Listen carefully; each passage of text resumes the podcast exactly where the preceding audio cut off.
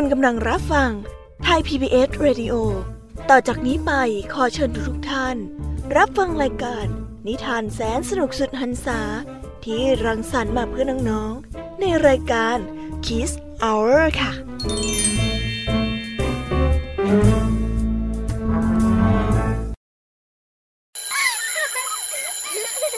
โรงเรียนเลิกแล้วกลับบ้านพร้อมกับรายการ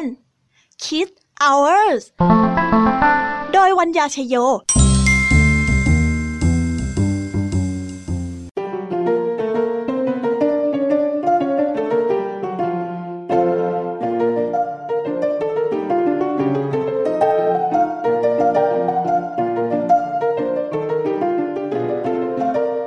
วัสดีค่ะ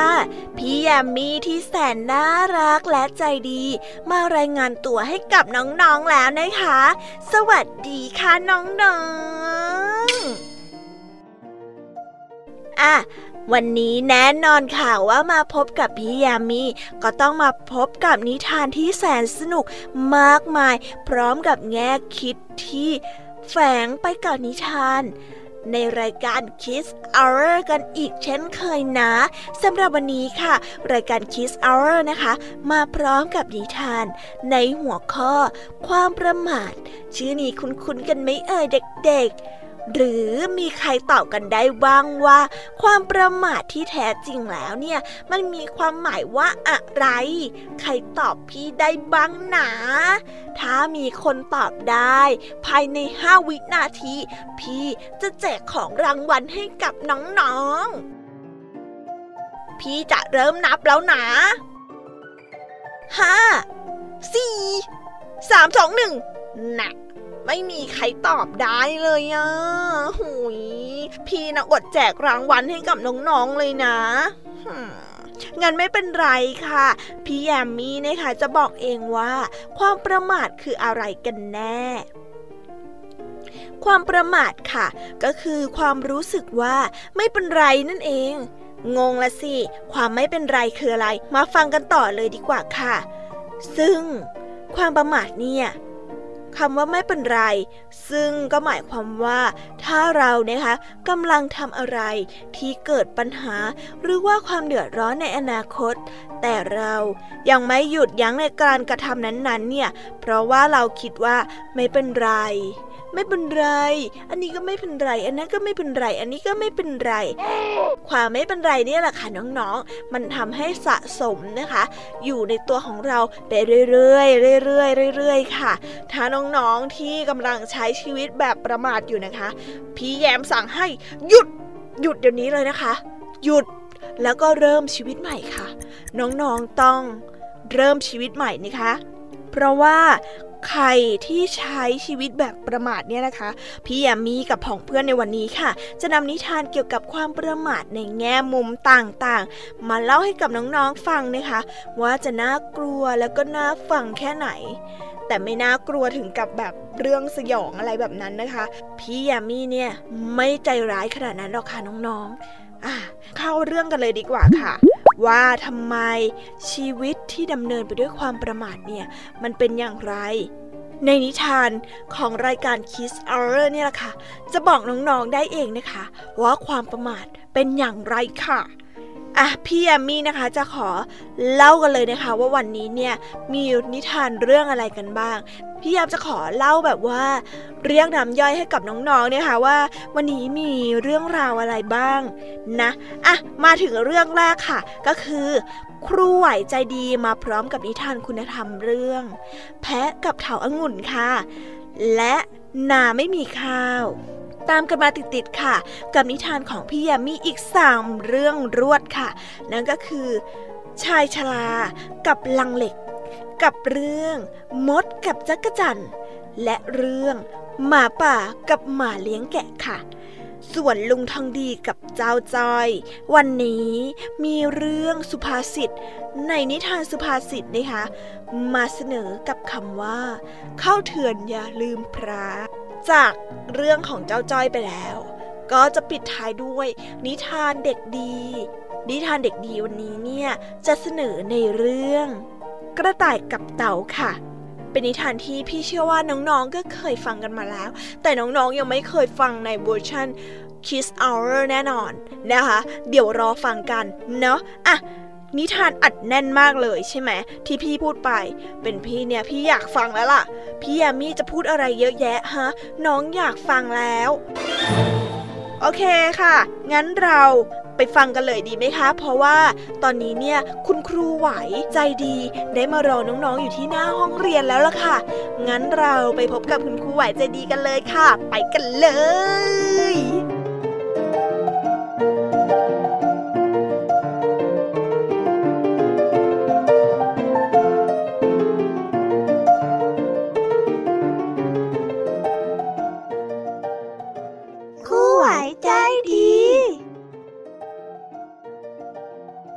ดีค่ะเด็กๆ วันนี้ก็มาพบกับคุณครูไหวใจดีกันอีกเช่นเดิมนะอ่าในวันนี้เนี่ยคุณครูไหวก็จะนำนิทานคุณธรรมนะคะมาฝากเด็กๆกัน ในวันนี้ครูขอนำเรื่อง แพะกับเถาองุ่นมาฝากเด็กๆกันนะ ถ้าพร้อมแล้วไปฟังกันเลยจ้ะกระครั้งหนึ่งนานมาแล้ว ในวันหนึ่งที่อากาศสดใสที่ชายป่าแห่งหนึ่ง ได้มีแพะตัวหนึ่ง กำลังเดินทางเพื่อที่จะกลับบ้าน เขาได้เดินมาเรื่อยๆเรื่อยๆแบบไม่เร่งรีบอะไร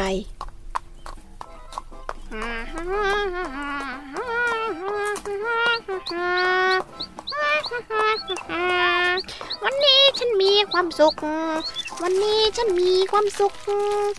เฮ้ยทำไมวันนี้มันอากาศสดชื่นจังเลยนานๆทีฉันจะได้ออกมาเดินเล่นแบบนี้บ้าง ก็ดีเหมือนกันแฮแต่ว่าตอนนี้เนี่ยต้องรีบกลับบ้านแล้วล่ะ เดี๋ยวแม่จะจับได้ว่าเรานี้ออกมาเที่ยวข้างนอกนะ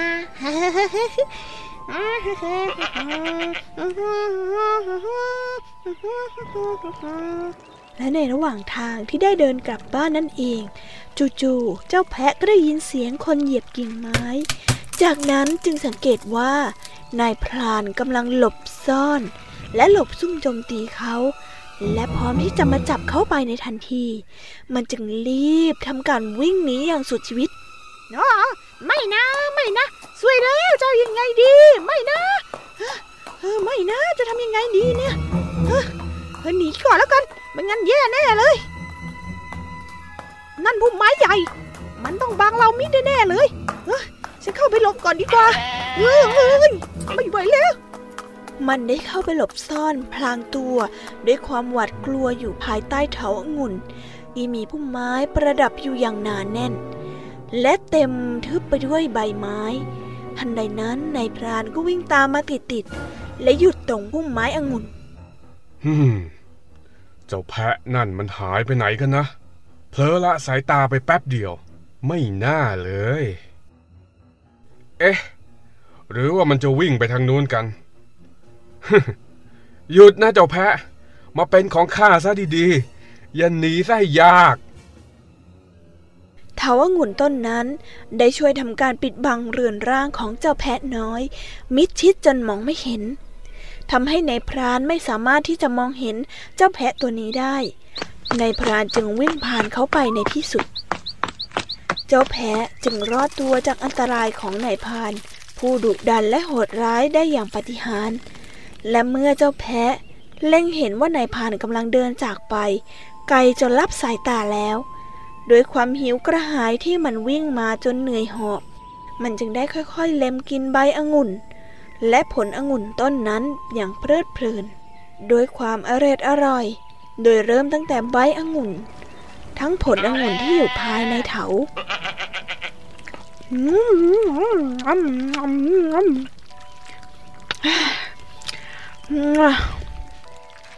อาชื่นใจจริงๆเลยอะ เหมือนสวรรค์มาโปรดเลยอะ เจ้าช่วยชีวิตข้าไว้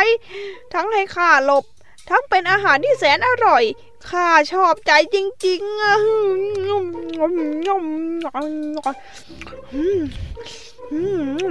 อร่อย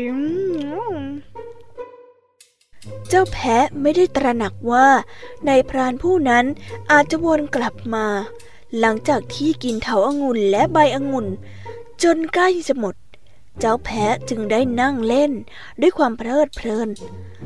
และนั่งพักอย่างสบายใจ และตื่นขึ้นมาเพื่อที่จะกินเถาองุ่นนั้น โดยที่ไม่ได้ระวังใด ๆ โอ้ยทำไม ถึงอิ่มอย่างนี้เฮ้ยมีความสุขที่สุดในโลกเลย ชอบองุ่นต้นนี้จริงๆ อร่อยอร่อยยอมเอออิ่มจังเลย เจ้าแพะน้อยผู้ไร้เดียงสา ได้ทำการกินองุ่น จนค่อยๆหายไปเรื่อยๆ เรื่อยๆ จากนั้น ร่างที่ถูกบดบังไว้ด้วยเถาองุ่นก็เริ่มที่จะปรากฏให้เห็นเรือนร่างทีละน้อยละน้อย เจ้าแพะน้อยได้ดื่มดำอยู่กับความสบายตรงนั้นอยู่หลายวัน และนานวันไปมันได้อ้วนท้วนสมบูรณ์มากขึ้น จนมันไม่สามารถที่จะลุกไปไหนได้ เนื่องจากความอิ่มและความขี้เกียจรวมไปถึงความประมาทด้วย เออ เอออิ่มแป้จริงๆเลย ขออยู่อย่างนี้ไปตลอดเลยได้ไหมเนี่ยฮ่าสบายกว่าอยู่บ้านใช่อีก ไม่มีที่ไหนที่จะสบายแบบนี้อีกแล้วฮ้อมีที่ให้หลบภัย มีของให้กินตลอดเออมีความสุขจริงๆเลยและทันใดนั้นเอง นายพานผู้ดุดันก็ได้ย้อนกลับมา เพื่อที่จะจับเจ้าแพะน้อย ก็เห็นว่า เจ้าแพะนอนอ้วนเทอะทะ มัวแต่กินเถาองุ่นกับนอนอยู่กับที่ ถึงตอนนี้ เจ้าแพะไม่มีที่ให้หลบซ่อน แล้วก็ไม่มีแรงพอที่จะวิ่งไปไหนได้แล้ว ถึงตอนนี้ เจ้าแพะได้แต่หวาดกลัว นึกถึงเหตุการณ์ย้อนกลับไป และพูดกับตัวเองว่า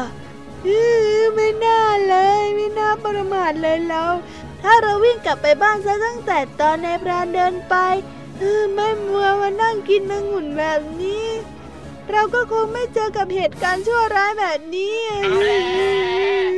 ใครก็ได้ช่วยข้าดีช่วยข้าดีช่วยข้าได้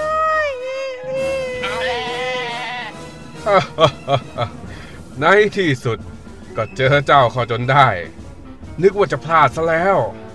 ตามหาเจ้าอยู่ต้องหลายวัน สุดท้าย ก็มันนอนอ้วนแองแมงอยู่นี่นี่เอง มามะ มาเป็นของข้าซะดีๆเถอะเจ้าแพะน้อย ในที่สุด เจ้าแพะน้อยก็โดนนายพรานที่ซุ่มอยู่ ไล่จับไปด้วยความชำนาญ และความดุดันตามภาษานายพราน จนในที่สุด เจ้าแพะน้อยผู้น่าสงสารก็ถูกจับได้ โดยนายพรานในที่สุด เพราะความประมาทและไม่รู้ตัว และไม่รู้จักระมัดระวังตัว แพะน้อยจึงถูกนายพรานจับได้นั่นเอง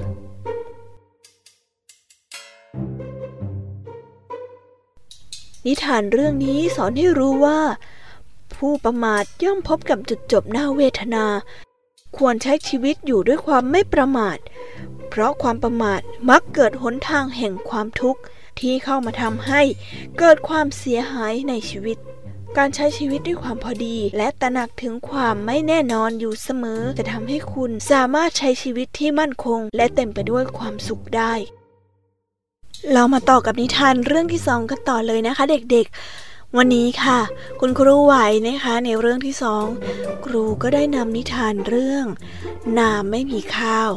มาให้เด็กๆฟังกันค่ะ ไม่รอช้าเราไปฟังกันเลยนะคะ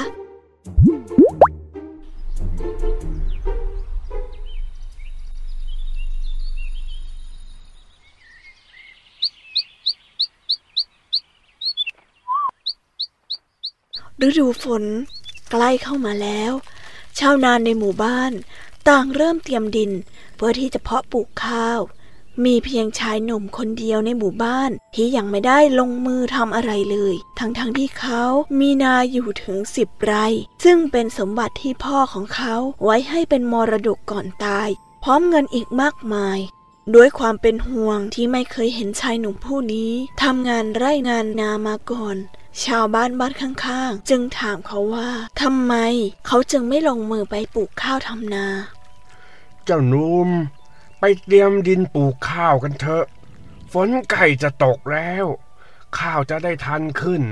งอกงามพร้อมๆกับนาผืนอื่น เดี๋ยวลุงจะช่วยสอนวิธีให้ด้วยพ่อของเองน่ะเขาฝากฝังให้ข้าสอนเองทำนาไว้ แต่ชายหนุ่มก็ตอบด้วยน้ำเสียงที่หงุดหงิดว่าทำวันอื่นก็ได้ยังมีเวลาอีกตั้งมากมายถมเถไปข้ายังแข็งแรงยังหนุ่มยังแน่น เรียนจบมาก็สูงทำแป๊บเดียวเดี๋ยวก็เสร็จ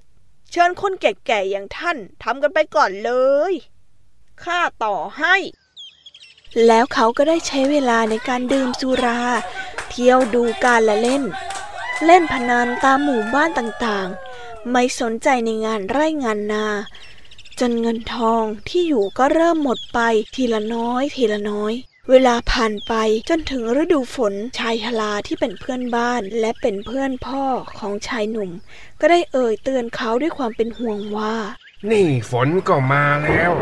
ทำไมเจ้ายังไม่ลงมือไถหวานสักที มัวแต่เที่ยวเล่น อีกหน่อย นาของเจ้าก็จะไม่มีข้าวขึ้นเหมือนนาของคนอื่นเขาเอานะ แต่ชายหนุ่มกลับตอบว่า พรุ่งนี้ก็ได้ พรุ่งนี้ก็ทำได้ ยังมีเวลาอีกถมเถไป ข้ายังแข็งแรง ทำเดี๋ยวเดียวก็เสร็จพ่อพ่อลุงลุงอย่าห่วงข้าไปเลย เรื่องแค่นี้ข้าจะทำให้ดู นับวันชายหนุ่มก็เริ่มทำตัวทะเลทลายยิ่งขึ้น ใช้ชีวิตไปด้วยความสำราญ งานการไม่ทำไม่นึกถึงอนาคต ใครว่าใครตักใครเตือนก็ไม่เชื่อฟัง เขาจึงเป็นที่เอื้อมระอาของผู้คนในหมู่บ้าน จะมีก็แต่เพื่อนของพ่อที่คอยดูแลและถามไทย ติดตามชีวิตของชายหนุ่มอยู่เสมอ วันนี้ก็เช่นกัน ลุงข้างบ้านก็ยังแวะมาเยี่ยมและทักทายชายหนุ่ม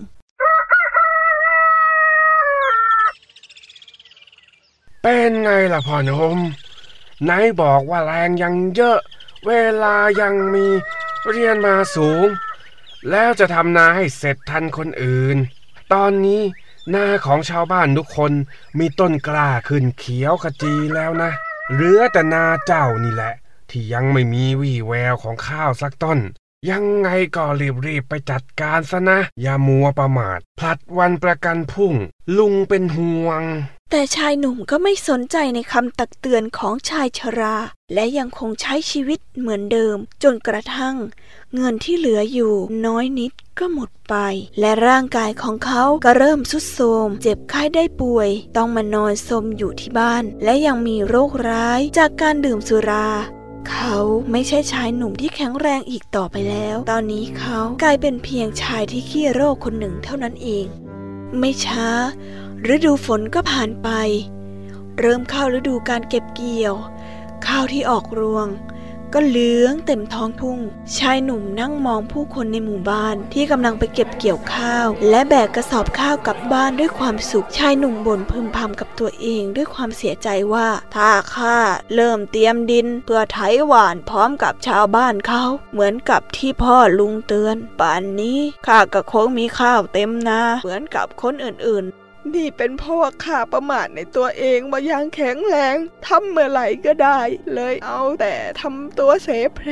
เงินที่มีอยู่ก็เอาไปใช้สุรุ่ยสุร่ายจนหมดชีวิตก็เริ่มลำบากขึ้นทุกที เพราะความประมาทแท้ๆข้าถึงจะเป็นแบบนี้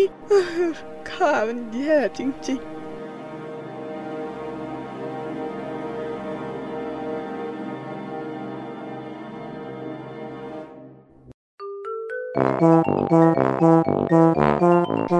สำหรับวันนี้ค่ะ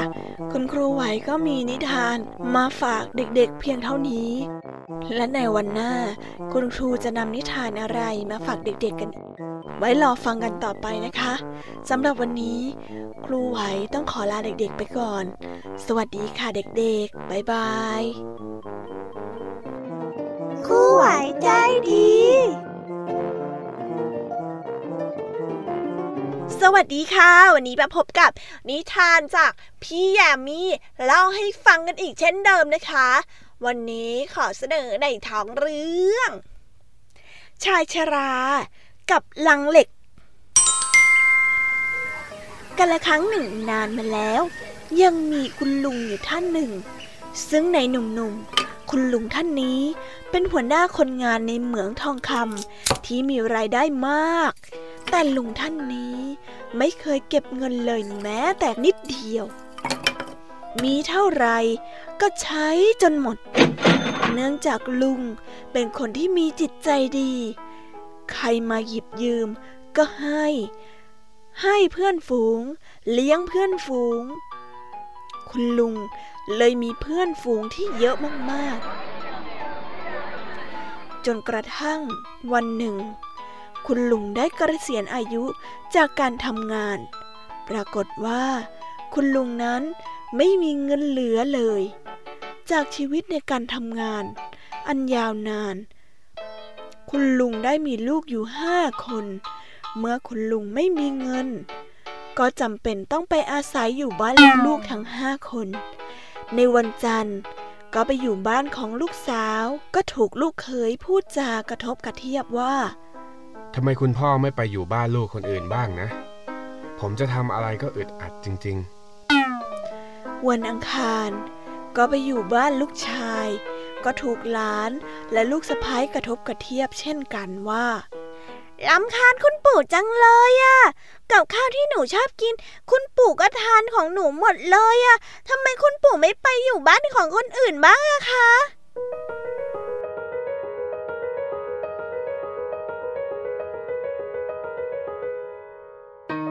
เป็นเช่นนี้ตลอด คุณลุงก็ได้เปลี่ยนไปอยู่บ้านลูกคนนั้นที คนนี้ที ก็ถูกลูกบ้าง ลูกเคยบ้าง ลูกสะใภ้บ้าง ขับไล่ หลานบ้างที่พูดจาทากทางอยู่ตลอดเวลา แต่คุณลุงก็ต้องทน เพราะคุณลุงไม่มีเงินเก็บแม้แต่บาทเดียว อยู่มาวันหนึ่ง คุณลุงตัดสินใจเรียกลูกๆมา และคุณลุงก็ได้บอกกับลูกๆทุกคนว่า พ่อจะไม่อยู่สักสองปีนะลูกเพราะเพื่อนพ่อที่เป็นเจ้าของเหมืองทองคำมันเขียนจดหมายมาขอร้องให้พ่อไปช่วยงาน ที่เหมืองทองคำของมัน พ่อจำเป็นต้องไปช่วยเขาจริงๆ ลูกๆได้ฟังดังนั้น ก็ดีใจ สนับสนุนเพื่อให้คุณลุงท่านนี้ ไปให้พ้นๆจะไม่ได้เป็นภาระอีกต่อไป เมื่อครบสองปี คุณลุงท่านนี้ก็กลับมาพร้อมกับลังเหล็กใบใหญ่หนึ่งใบ ไปไหน แกก็ลากไปด้วย ลูกๆก็พากันแปลกใจ และถามว่า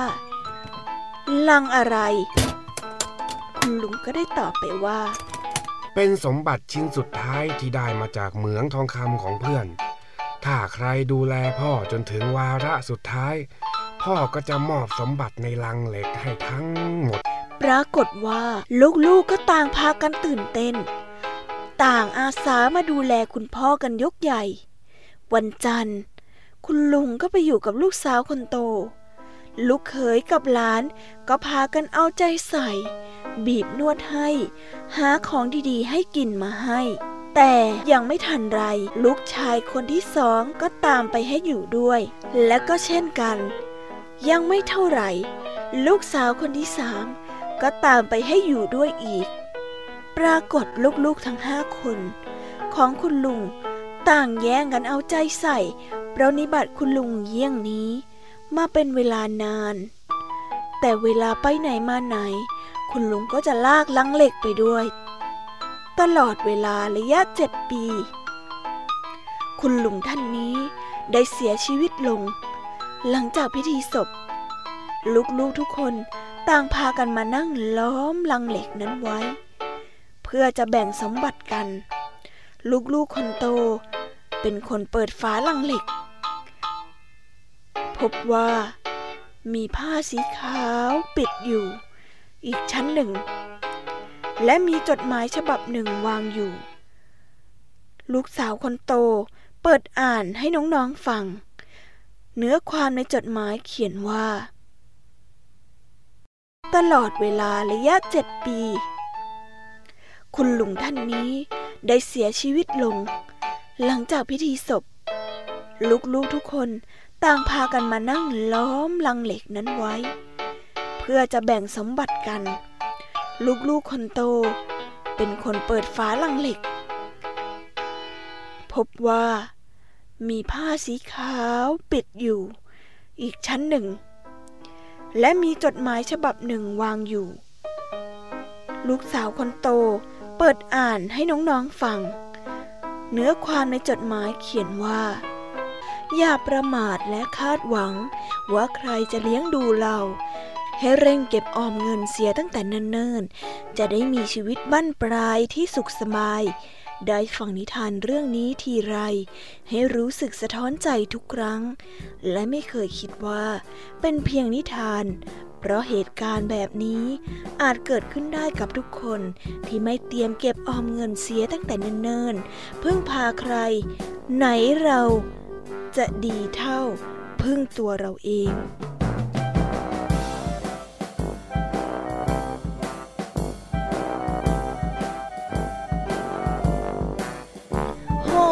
านหักมุมมากๆเลยนะคะน้องๆ เห็นไหมล่ะคะว่า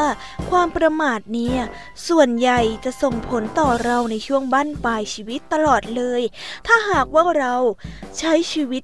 ระมัดระวัง และรู้จักการวางแผนเพื่ออนาคตซะตั้งแต่วันนี้ แก่ตัวไป เราอาจจะลำบากเหมือนคุณลุงได้นะหุยพี่ยามนึกแล้วกลัวเลยอะแต่ความน่ากลัวของความประมาทเนี่ย ยังไม่หมดเท่านี้นะคะ ยังมีอีกนะคะน้องๆ พร้อมกันหรือยังเอ่ย ถ้าพร้อมแล้วไปฟังเรื่องต่อไปกันเลยค่ะ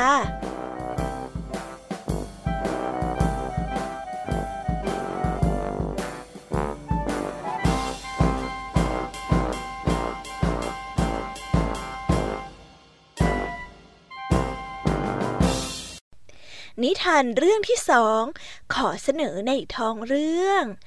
มดกับจักรจันทร์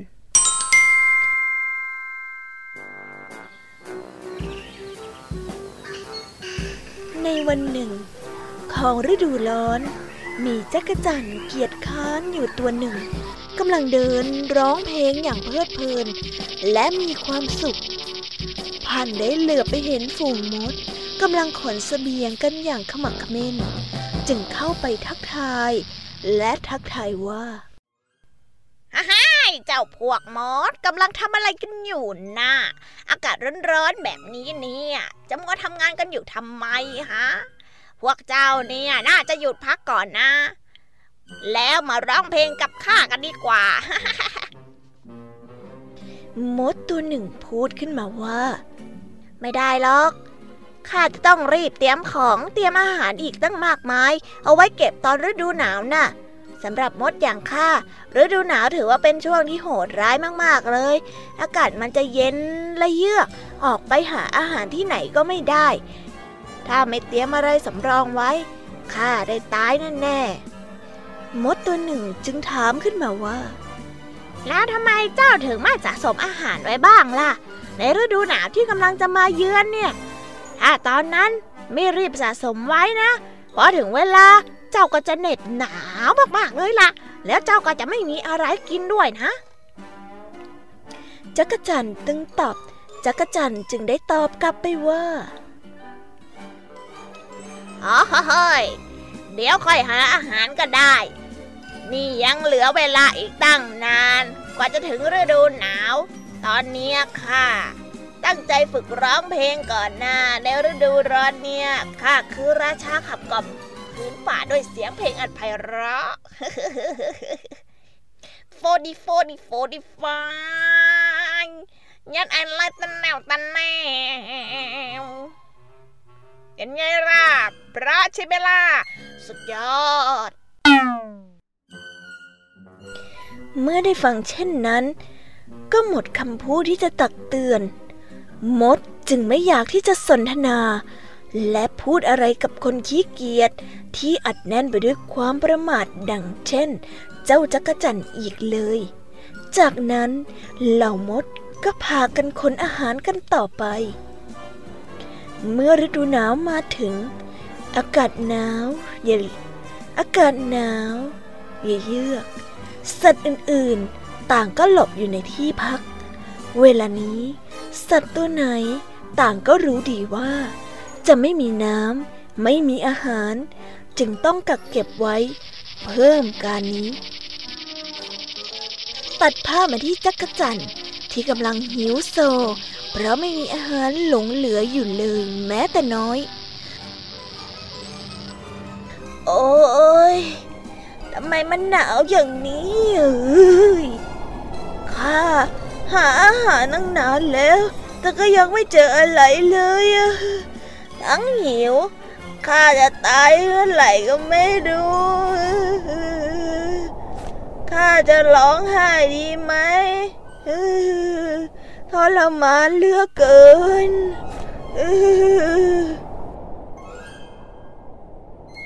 ด้วยความหิวโหย มันจึงบากหน้าไปขอความช่วยเหลือจากเหล่ามด เพราะจำ เพราะจำได้ว่า มดได้นำอาหารไปกักเก็บไว้ในรังมากมาย ท่านมดทั้งหลาย เอ้ยหนาวข้าข้าอยากแบ่งอาหารไว้ประทังชีวิตหน่อยได้ไหมอะคือคือตอนนี้ข้าหิวมากเลยอะไม่ได้กินอะไรมาตั้งหลายวันแล้วอะข้าสัญญานะ ข้าสัญญาหลังจากที่สิ้นฤดูหนาวไป ข้าจะตอบแทน ข้าจะร้องเพลงขับกล่อมพวกท่าน ให้เพลิดเพลินในทุกช่วงเวลาที่ท่านต้องการเลย อ๋อ ข้าหิวเหลือเกิน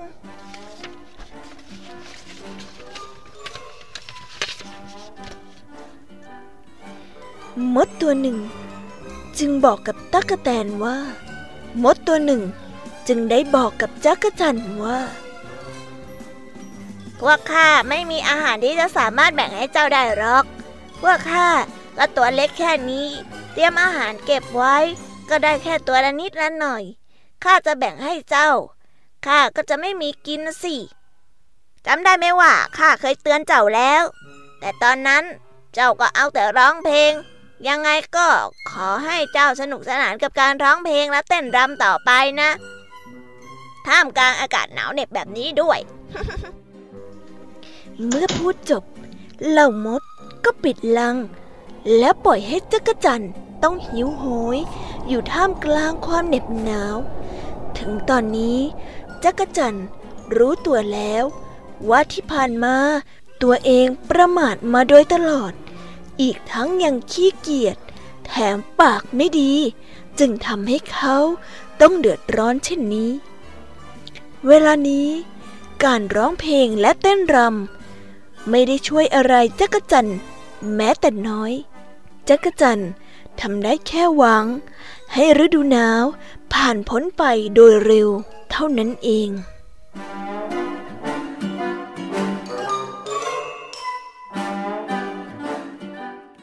นิทานเรื่องนี้สอนให้รู้ว่า อย่าประมาทกับวันข้างหน้า ไม่ควรผัดวันประกันพรุ่ง และจงเตรียมพร้อมเผชิญความยากลำบากที่จะมาถึงในอนาคตอยู่เสมอ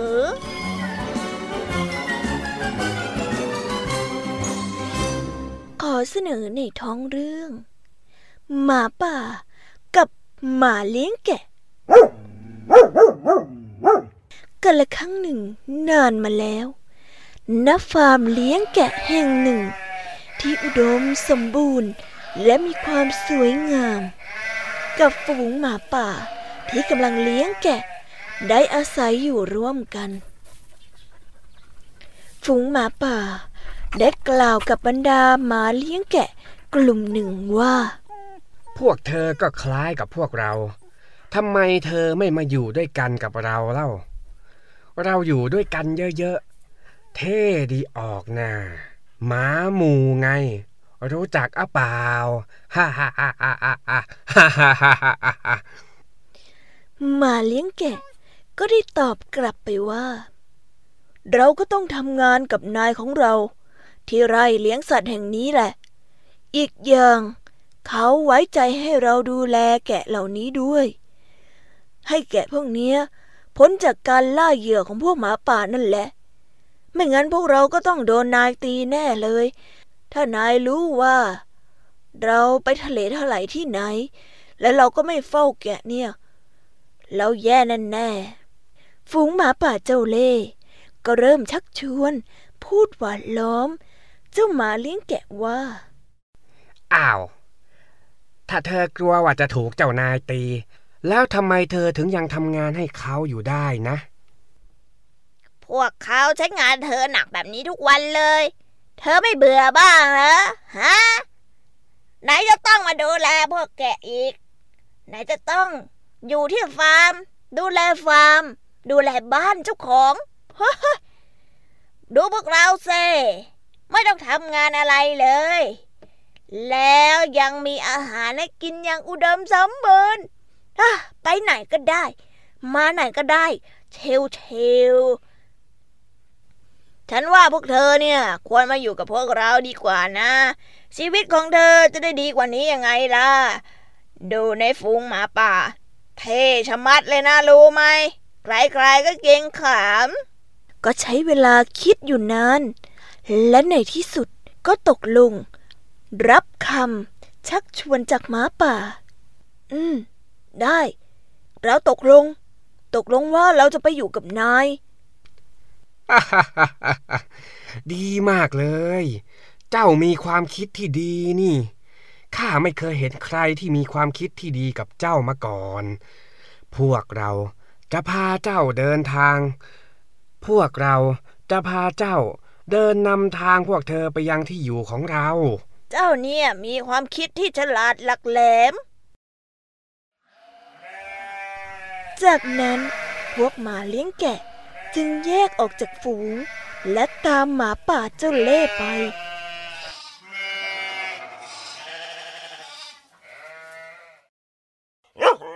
เมื่อพากันมาได้ใกล้เข้าไป ไกลออกไป ไกลออกไปหมาเลี้ยงแกะจึงเอ่ยถาม เจ้าพวกหมาเจ้าเล่ว่า นี่พวกท่าน ยังไม่ถึงบ้านของพวกท่านอีกเหรอทำไมช่างไกลขนาดนี้ล่ะ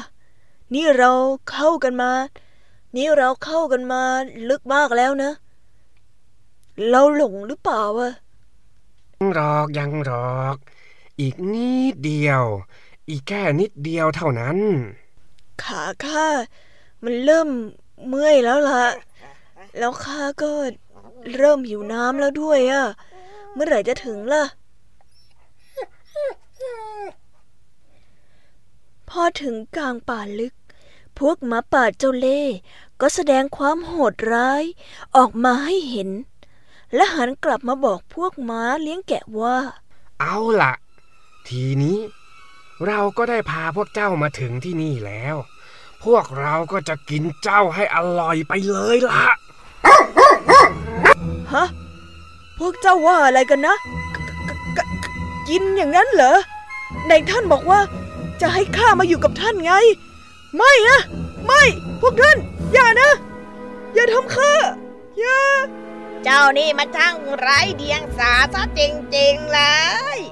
มาเป็นอาหารของข้าซะดีๆ หิวมานานแล้ว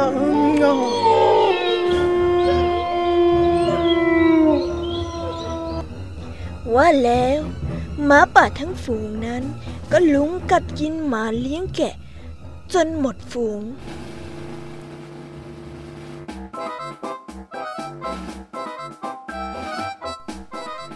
นิทานเรื่องนี้สอนให้รู้ว่า ความประมาทคือหนทางแห่งความตาย จงทำหน้าที่ของตัวเองให้ดีที่สุดด้วยนะครับ คุณน้องๆหนูๆ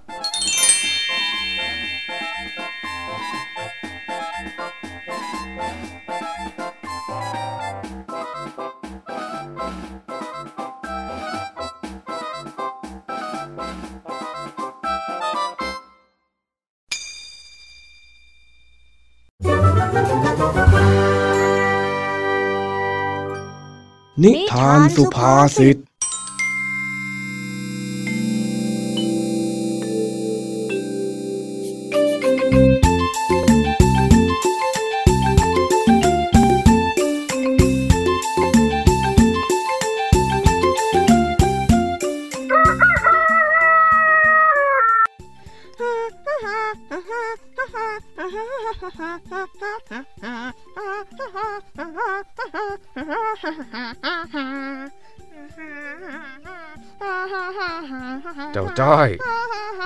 ได้ข่าวมาว่าเองจะไปเข้าค่ายลูกเสือวันพรุ่งนี้หรือ ครับ ถูกต้องแล้วครับ แล้วทำไมถึงยังไม่เตรียมข่าวของใส่กระเป๋าให้พร้อมล่ะ เดี๋ยวใกล้ถึงเวลาจะต้องไป ก็จะต้องมาวิ่งลนลานหาของอีกโหลุงจอยก็เก็บของทันอยู่แล้วล่ะนะลุงแค่ของนิดเดียวเอง จะเอาอะไรไปเยอะแยะนักหนา ถ้าอันไหนไม่มี ก็ค่อยไปหายืมเพื่อนเอาไงจอยอะเพื่อนเยอะแยะนะ นี่ไง พูดไม่ฟัง แล้วยังจะประมาทอีกนะ คนโบราณเขาว่ากันว่า เข้าป่าอย่าลืมพระเอ็งรีบไปเตรียมข้าวของได้แล้ว อย่ามัวเอาแต่นอนแต่เล่นอะไรไปเรื่อย โหลุงทองดีอะจ่อยไปก็ได้ทำไมคนเราจะต้องเตรียมพระเข้าป่าด้วยทำไมอะทำไมทำไมทำไมทำไมทำไมทำไมเนี่ย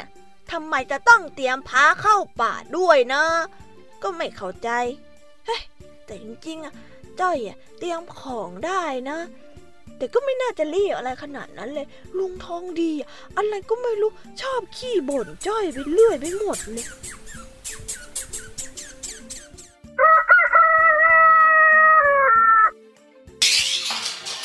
ลุงจ๋าจอยไปก่อนนะจ๊ะอืมเฮ้ย ไอ้เจ้าจ้อย เอ็งห้อยมีดไปทำไมต้องหลายเล่มแล้วนั่นนะฮะ จะเอาไปล่าสัตว์ที่ไหนหรือยังไง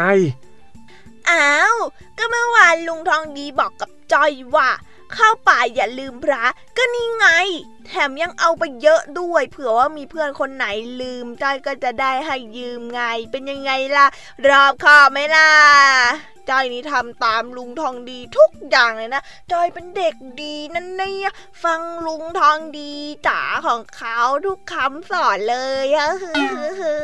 โธ่ไอ้จ้อยข้าไม่ได้หมายความแบบนั้นสักกันหน่อย เอ็งสะพายมีดพระไปมากมายขนาดนี้ ที่ข้าบอกอะว่าเข้าเถือนอย่าลืมพระเข้าป่าอย่าลืมมีดเนี่ย มันเป็นสำนวนไทยที่คนโบราณ เขานิยมใช้เตือนสติกัน ให้กลายเป็นคนรอบคอบ ไม่ประมาททำอะไรก็ให้ตระเตรียมของให้พร้อม เมื่อถึงเวลาจำเป็นจะได้หยิบฉวยออกมาใช้ได้ทันที ส่วนสำนวนเนี่ยมันก็จะคล้ายๆกับคำที่ว่า เหลือดีกว่าขาดนั่นเอง ไม่ใช่ให้ห้อยมีดห้อยพระตรงเตงไปแบบนั้น โอ้ลุงทองดีอะ พูดจาเข้าใจยากอีกแล้วอะจอยก็นึกว่าให้เอาพระไปเยอะๆซะอีกอะ แล้วทำไมไปป่าถึงต้องอย่าลืมพระล่ะจ๊ะลุง ลุงทองดีเล่านิทานสุภาษิตให้จอยฟังหน่อยนะนะนะนะนะขนาดนี้แล้วไอ้เล่านะเล่าได้ แต่เอ็งรีบเอาพระไปเก็บไว้หลังบ้านก่อนเลย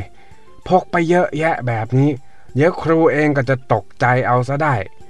เก็บก่อนแล้วค่อยมาฟังนะ ฟังก่อนค่อยเก็บไม่ได้หรอลุง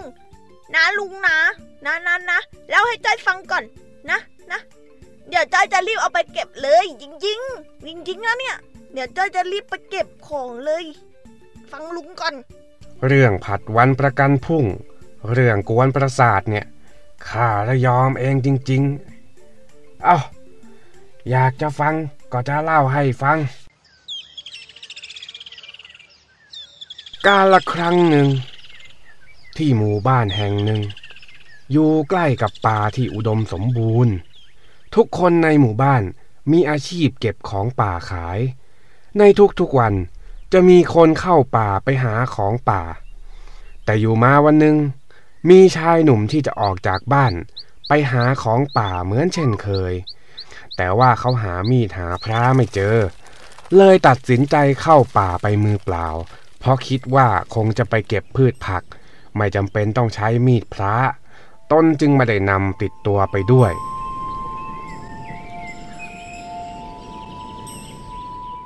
และเมื่อไปถึงป่า ปรากฏว่าชายผู้นี้ไปเจอหน่อไม้หน่อใหญ่เบ้อเริ่ม เขาพยายามดึงยังไงก็ดึงไม่ได้ จึงพูดกับตัวเองว่า นี่ถ้าเราเอามีดพระมาด้วยสักก็ดี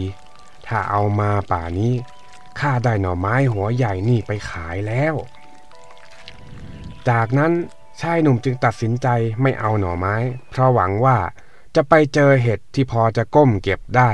โดยที่ไม่ต้องใช้มีดรออยู่ข้างหน้า สักพักก็เดินไปเรื่อยๆ ชายหนุ่มก็ไปเจอกับต้นสมุนไพรที่รักษาโรคได้ทุกโรค แต่ต้นสมุนไพรนี้ หนาเกินกว่าที่จะหักได้ด้วยมือเปล่า ชายหนุ่มจึงคิดในใจอีกว่า นี่ถ้าเราเอามีดพระมาซะด้วยก็ดี ป่านี้คงได้สมุนไพรราคาแพงไปขายแล้ว แต่ชายหนุ่มก็ต้องปล่อยสมุนไพรไว้แบบนั้น เขาเดินต่อไปเรื่อยๆ เพื่อหวังจะเจอเห็ด แต่เดินไปจนจะค่ำก็ยังไม่พบอะไรที่เก็บง่ายๆ ส่วนของที่ควรจะเก็บได้ก็ด้านไม่ได้พกมีดพกพระมาด้วย วันนั้นชายหนุ่มจึงกลับบ้านมือเปล่า และด้วยความเสียดายซึ่งเป็นผลมาจากความประมาทแท้ๆ หลังจากนั้นชายหนุ่มก็จะคอยเตือนชาวบ้านบ่อยๆว่า เข้าเทือนอย่าลืมพระนะ อย่างน้อยๆเตรียมไว้ก่อนก็ไม่เสียหาย อ๋อ มันเป็นอย่างนี้นี่เองอะ่ะ งั้นจ้อยไปแล้วนะจ๊ะ สายแล้วอะ่ะ ฝากลุงทองดีเก็บพระด้วยนะจ๊ะ นั่นไง เอาอีกแล้ว ข้าต้องเก็บกวาดอีกแล้ว เอ้ย ยังไงก็ดูให้ดีนะว่าลืมอะไรหรือเปล่า อย่าประมาทจนลืมนั่นลืมนี่ล่ะ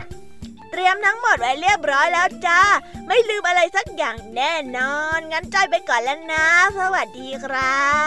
บ เออเออรีบไป รีบไป นี่มันยาสีฟัน แปรงสีฟันผ่าเช็ดตัวของไอ้จ่อยนี่นะ เตรียมไว้ครบ แต่ไม่หยิบไปด้วย สุดยอดจริง ๆ ไอเด็กคนนี้ ดีละปล่อยให้อดน้ำอดแปรงฟันไส้เข็ด เดี๋ยวกลับมาตัวเน่าแน่ไอ้จอยเอ้ย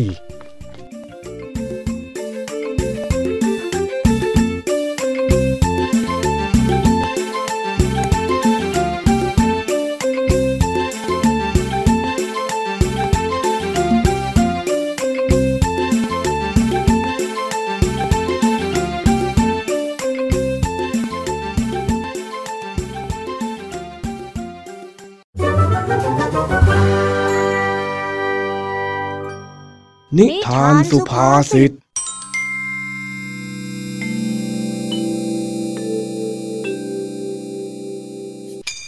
จบไปแล้วนะคะสำหรับนิทานสุภาษิตลุงทองดีและเจ้าจ้อยตัวป่วนของเรา แต่น้องๆอย่าเพิ่งรีบไปไหนนะคะ เรายังมีนิทานแสนสนุกจากพี่เด็กดี ที่รอน้องๆอยู่ ถ้าพร้อมแล้วไปกันเลยค่ะ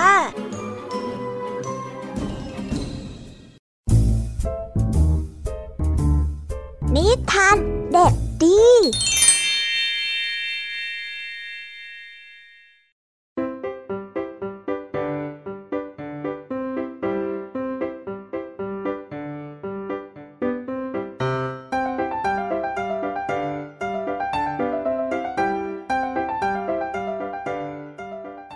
สวัสดีครับ วันนี้มาพบกับนิทานเด็กดีกันอีกเช่นเคยนะครับ วันนี้นิทานเด็กดีขอเสนอในเรื่อง กระต่ายกับเจ้า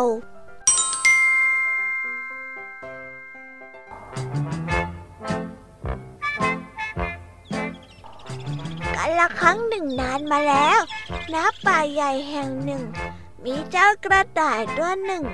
ได้ชอบพูดโอ้อวดว่าตัวเอง เป็นผู้ที่วิ่งได้เร็วที่สุดในป่าแห่งนี้ และตัวเองก็เจ๋งที่สุดด้วย เน่เน่ๆรู้ไหม ว่าใครเจ๋งที่สุดในป่า และกระรวดเร็วด้วยนะว่องไวที่สุดด้วย แล้วก็เท่ที่สุดในป่าแห่งนี้ ตอบได้หรือยังล่ะมีใครตอบข้าได้บ้างฮะไหน ใครเจ๋งสุดบอกมาสิข้านี่แหละ ที่เจ๋งที่สุด อะ ไม่เชื่อใช่ไหมล่ะ ไม่เชื่อฉันจะพิสูจน์ให้แกดูสักวันหนึ่งเนี่ยแหละทันใดนั้นที่กำลังพูดจบ กระต่ายก็ได้เห็นเต่าตัวหนึ่งกำลังคานต้วมเตี้ยมต้วมเตี้ยมอย่างช้าๆที่อยู่ห่างออกไปไม่ไกลนัก เจ้ากระต่ายจึงหัวเราะเยาะแล้วก็พูดว่า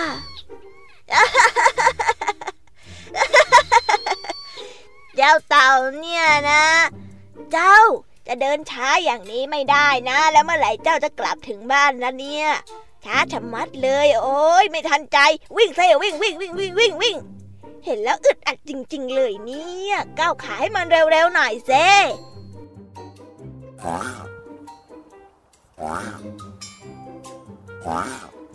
เจ้าเต่าจึงตอบกลับไปทันทีว่า ข้าเดินได้เร็วเท่านี้ แต่ถึงข้าจะเดินช้า แต่ข้าก็กลับถึงบ้านทุกวันเนาะ ไม่เชื่อเจ้าก็ลองมาวิ่งแข่งกับข้าไหมล่ะ แล้วข้าจะเอาชนะเจ้าให้ดูเจ้ากระต่าย เจ้าอยากมาดูถูกข้าดีนักเจ้ากระต่ายจึงตอบกลับไปว่า เฮ้ย เจ้าพูดว่ายังไงนะเจ้าเต่า นี่เจ้าเสียสติไปแล้วแน่ๆเลยอะอะเจ้าเนี่ยนะท้าทายคนอย่างข้า เจ้าถือว่าเจ้าคิดผิดมากๆเลยนะ เจ้าเต่า เจ้ารู้ไหมว่าเจ้ากำลังท้าทายอำนาจมืดอย่างฉันอยู่นะ ฉันเนี่ยคือสุดยอด จอมเจ๋ง จอมว่องไวที่สุดแห่งป่านี้ เจ้านี่มันช่างไม่ดูตัวเองเสียจริงๆเลย ว่ากำลังท้าทายใครอยู่ เอาอย่างนี้นะพรุ่งนี้ตอนเช้าที่ชายป่า มาเจอกันสักหน่อยนะฮะกระต่ายตัวนั้นมั่นใจว่าเต่าไม่มีทางเอาชนะตนได้ จึงรับคำท้าในวันรุ่งขึ้น เจ้าสัตว์ต่างๆ ก็พร้อมใจกันมาดูการวิ่งแข่ง ในระหว่างกระต่ายและเต่าที่ชายป่า ตามที่เจ้ากระต่ายได้บอกเอาไว้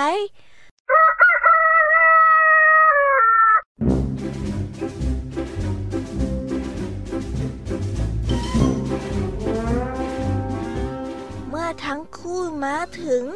การแข่งขันจึงได้เริ่มต้นขึ้น ต่างฝ่าย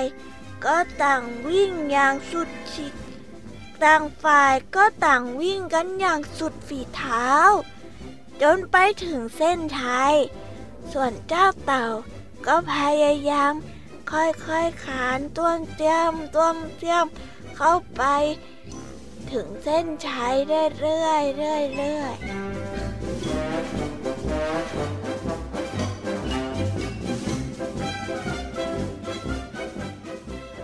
ในขณะที่เจ้ากระต่าย วิ่งไปจนใกล้จะถึงเส้นชัยแล้ว ก็คิดว่า ถึงอย่างไรตัวเองก็ต้องชนะแน่นอน กระต่าย จึงนั่งพักอยู่ใต้ร่มไม้ แล้วก็เผลอหลับไป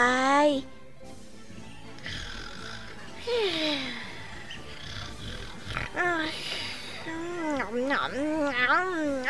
จังก็ชนะเลย ส่วนเจ้าเต่าก็ค่อยๆคคานไปเรื่อยๆ ค่อยๆคคานต้วมเตียมต้วมเตียมไปเรื่อยๆ เรื่อยๆ จนมาถึงเส้นชัย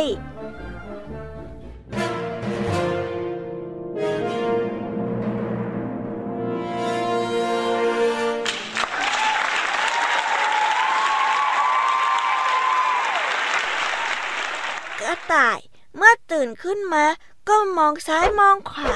แล้วรีบวิ่งไปยังเส้นชัยอย่างรวดเร็ว แต่ก็สายเกินไปแล้วเพราะสัตว์ทั้งหลายในป่ากำลังแสดงความยินดีกับเจ้าเต่าที่กำลังเป็นผู้ชนะในวันนี้ เจ้ากระต่ายอับอายเป็นอย่างมากที่ตัวเองพ่ายแพ้การแข่งขันในครั้งนี้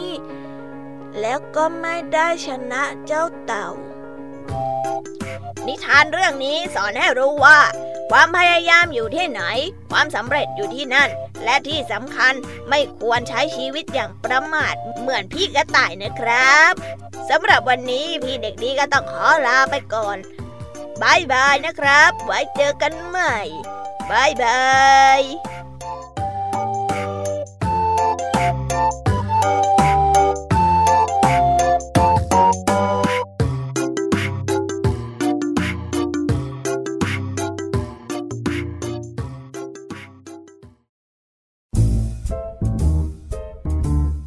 นิทานเด็กดี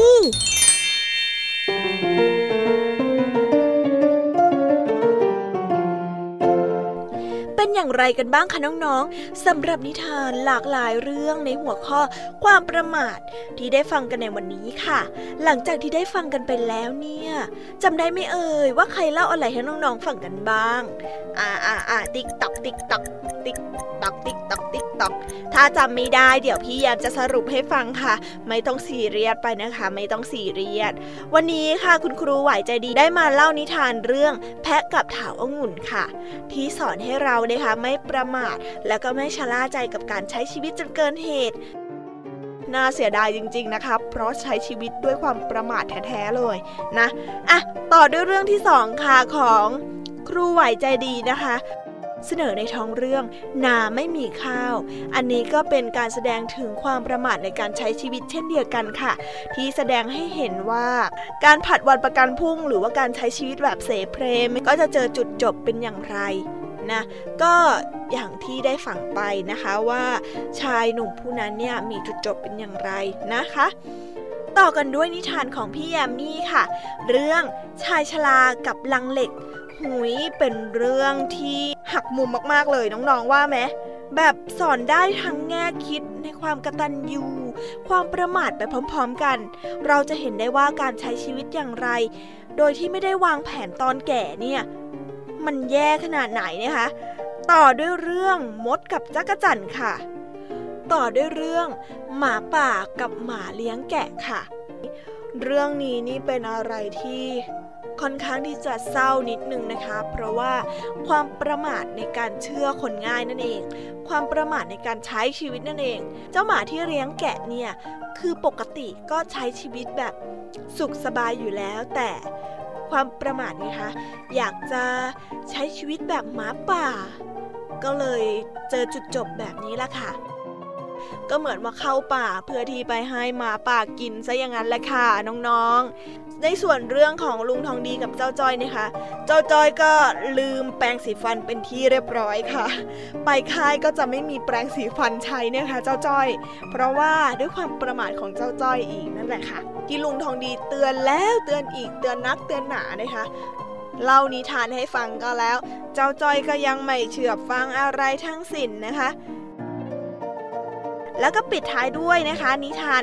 กระต่ายกับเต่าโดยพี่เด็กดีจากทางบ้านค่ะที่ให้ข้อคิดที่ว่าต้องรู้จักพอใจในสิ่งที่ตนเองมี แล้วก็ไม่ควรที่จะโอ้อวดตัวเอง รวมไปถึงอย่าประมาท ไม่งั้นจะหน้าแตกเหมือนพี่กระต่ายนะคะ เวลาหมดสละเผลอแวบเดียวเองอะ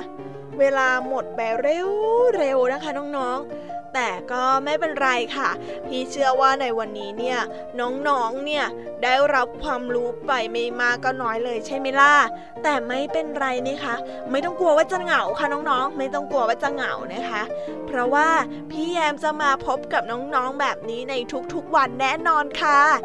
อะสำหรับวันนี้นะคะ พี่แยมก็ต้องขอตัวลากันไปก่อน ไว้พบกันใหม่นะสำหรับวันนี้สวัสดีค่ะ